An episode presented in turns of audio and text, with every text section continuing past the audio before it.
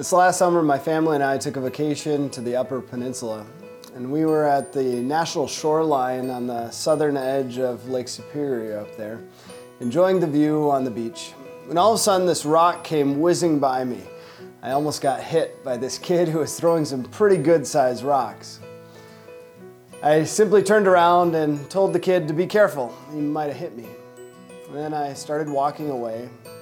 Little did I realize that that little boy's mother was chasing after me with him, wanting him to apologize to me. And so I turned around, and the boy said to me, Sir, I, am so sorry that I threw that rock. And I responded to the boy by saying, I forgive you. It took that mother by surprise. She was surprised that I would have said, I forgive you. Yes, it, it was a big deal. He could have hurt me, but he didn't. So why did I say, I forgive you. It stunned her. It's important for us to hear those words, isn't it?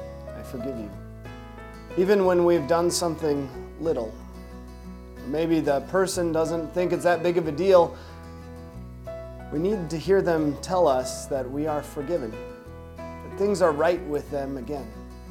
Well, when Jesus was speaking one day inside of a house, a man was lowered down from the ceiling right before the eyes of everyone there. His friends were hoping that Jesus would heal him, but Jesus' first thing that he said to the man was this from Matthew chapter 9, verse 2 Take heart, son, your sins are forgiven.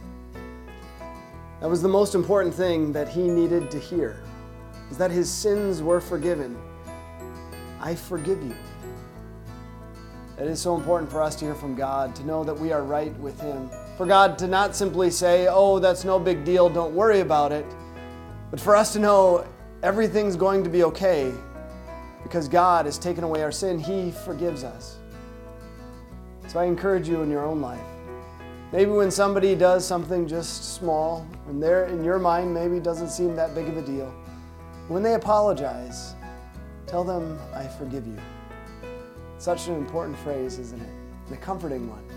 To know that our sins are taken away, and especially know that we are forgiven by God.